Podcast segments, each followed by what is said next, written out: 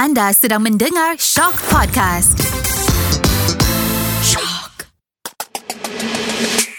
Celebrity Podcast bersama Aisyah Reno.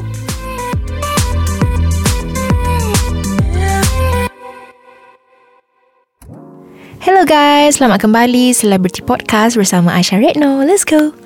Okay, jadi uh, my mom is pure Indonesian. My dad daripada Kelantan. So, Aisyah sempat membesar dengan adik Aisyah di Indonesia. So, dibesarkan di sana dalam beberapa tahun, 6 ke 7 tahun. So, Aisyah banyak belajar culture di sana, sempat juga sekolah di sana. Macam studying a lot of things di Indonesia walaupun lahir di sini. Sebab my mom dia kena continue on her master there in law. And then kami pun ikutlah berdua and then jauh daripada my dad juga sebab my dad has to focus here for his work. And then I learned a lot in terms of singing in terms of Indonesian punya music scene belajar walaupun time tu muda lagi macam tak tahu apa-apa. Tetapi actually I learned a lot in a way yang macam oh culture Indonesia tu macam ni it's very interesting it's very different daripada Malaysia. And then when I turned 9 years old I officially bermastautin di sini uh, study di sini pindah sini officially. Dan I memang choose my nationality as Malaysian instead of Indonesian. Me and my brother we grow up di Malaysia daripada kita orang umur dalam 7 dan 9 tahun. And then mengenali culture di sini pula berbeza. Rasa macam a little bit of foreigner-ish bila datang sini sebab dah biasa kan di Indonesia. Dan kita orang tidak terdedah dengan pendidikan seperti ada Jawi dan sebagainya. So kita orang memang macam sangat-sangat blur lah bila datang sini kan. And then satu demi satu kita orang belajar lama-lama oh Malaysian punya culture ni is very interesting also. Dan bila Aisyah umur 13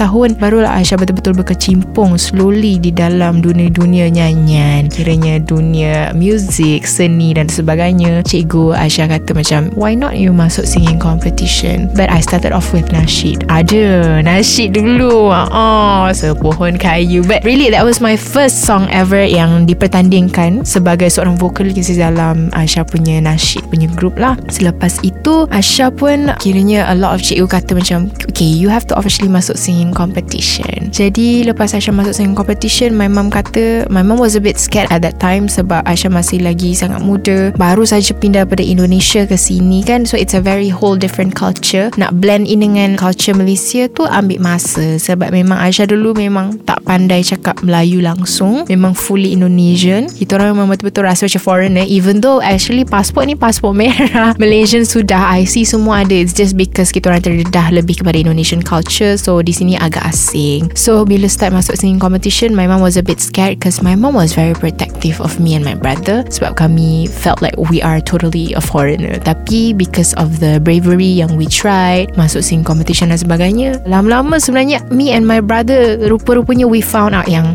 Kita orang suka dengan music Cinta akan music. We feel like music is a path Where we can express our feelings In a different way Not only by talking with a person In a counselling way. Jadi lama-lama pun Sampai lah masuk sekolah sekolah menengah Aisyah masuk sing competition sing competition. Dan itulah sedikit sebanyak macam mana Aisyah punya kehidupan daripada staying in Indonesia sebagai seorang student dan officially becoming a Malaysian citizen. Uh, I think it's not an easy journey juga jauh daripada my dad. Kiranya macam sempat jugalah struggle kiranya nak contact my dad dan sebagainya. Sempat juga rasa macam oh do, did I have a dad at that time? Sebab macam it's very different kan. Sebab time-time kecil my mom dia kerja kan. So I dengan my brother dekat rumah je And then Ada my maid. So every time nak tengok my mom pun Kita orang tengok kat TV Tak dapat nak borak dengan dia.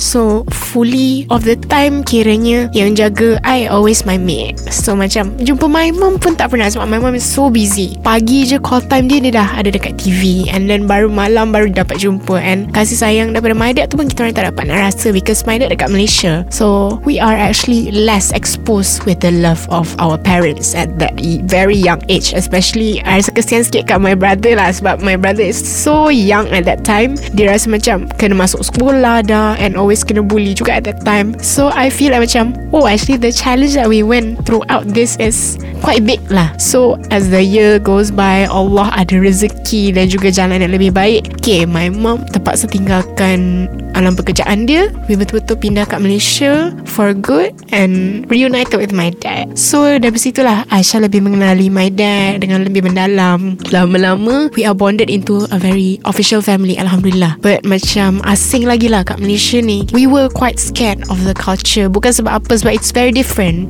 Indonesian they are very exposed with that social life yang very broad kan. Dekat sini maybe dia macam timid sikit at that time. Maybe that was what I felt at that time. Rasa macam oh kenapa orang tak nak tegur I? Macam maybe is, is it because of me speaking Indonesian? Is it because of me macam kiranya budak sekolah yang baru masuk kan from Indonesia and totally don't know how to read Jawi yet semua-semua kan. So I digilap oleh my mom my dad. Uh, since you your citizenship right now is Malaysian, you terpaksa lah kerja keras. Kerja keras nak make friends, want to study and all dalam sekolah. Sekolah pula sekolah public kan, tak international sebab obviously my passport is Malaysian dan semuanya. So we struggle a lot juga dari situ. Lama-lama bila dah start standard 6, UPSR semua dah selesa. Masuklah sekolah menengah and then lama-lama uh, kita orang rasa macam okay, Malaysia is starting to smell and feel like home. Uh, so lama-lama I rasa macam rindu Indonesia of course tapi I feel like macam I want to stay here longer tak nak balik Indonesia dah so memang eventually my mom kiranya is the best support system. Dia tinggalkan dia punya alam study dia semua. Dia patut ambil master dan sebagainya. Dia tinggalkan. But she got her role already. Dah dapat dah. But she wanted to proceed in law. But cannot because it's different here. The system is different. Kat sana is Dutch here is England punya based kan. So dia sanggup tinggalkan semua her career because she was a singer also.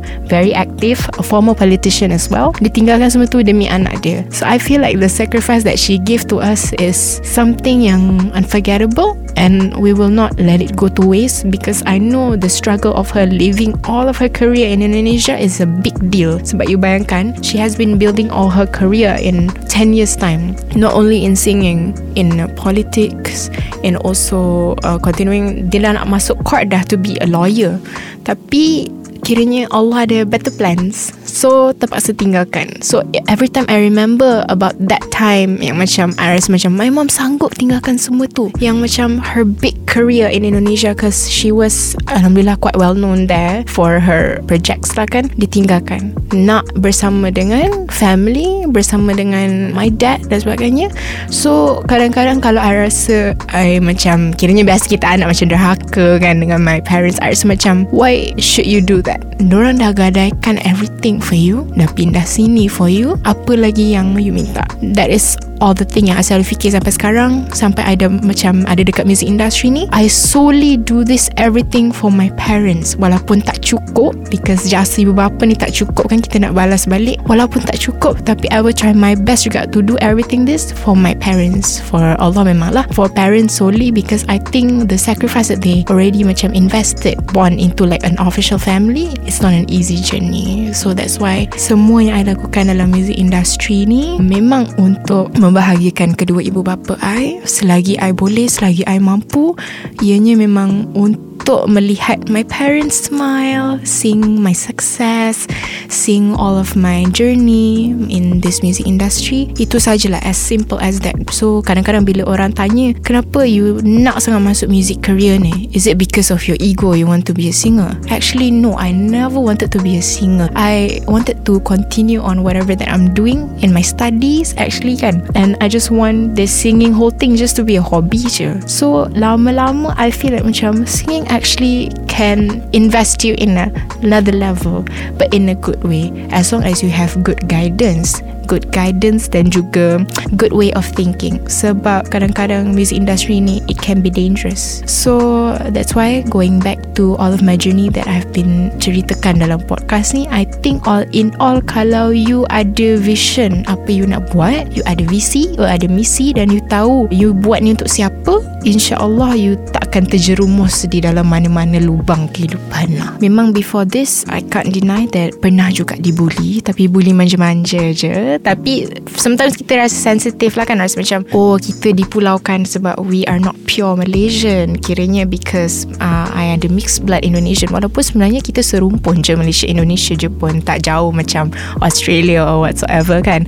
Tapi still maybe because biasalah dulu kita kecil-kecil kan nak cari kawan pun susah. I think the adaptation took us me and my brother a while lah untuk kira nak blend in dengan pendedahan di dalam sekolah. Sebab even cikgu-cikgu pun kadang-kadang macam susah nak ajar kita orang. Sebab kita orang memang dah Indonesian punya academic driven kan. So susah kita orang nak tinggalkan benda tu. Memang kita orang punya pendidikan dekat Indonesia tu dah melekat kat kepala. So kita orang nak adapt tu pun kita orang slowly kena terpaksa macam kiranya kalau sekolah habis sekolah kita orang stay a little longer to blend in dengan cikgu. Cikgu macam mana? Dulu kan pelat-pelat. Cikgu uh, ini macam mana ya? Gimana ini? Gitu-gitu kan. Memang tak reti langsung cakap Melayu. So cikgu pun ada satu dua cikgu yang macam okay if you wanna blend in you memang kena-kena buat kawan. So nak buat kawan tu pula a challenge. Sebab me and my brother uh, we used to be super introvert. Yang memang yang you see kalau dalam sekolah tu that kind of nerd yang don't want to blend into kita orang lah.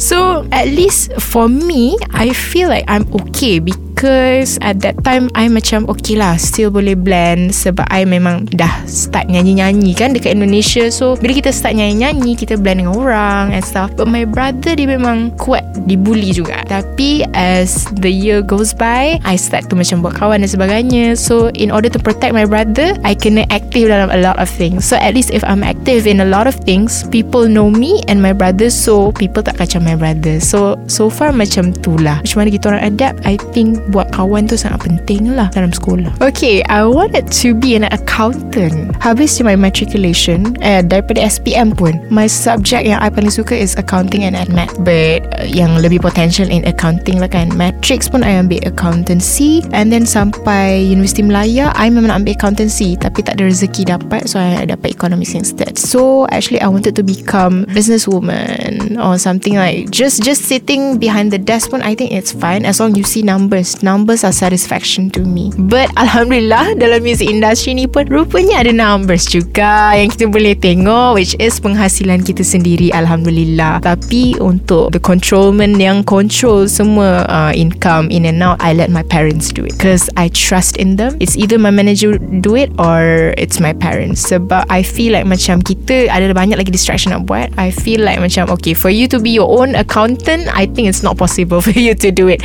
Because you have other obligations obligations for you to fulfill. So yeah, initially I wanted to be an accountant. So you guys suka tak episode ni? Okay, stay tuned okay for the next episode Celebrity Podcast with Aisyah Redno.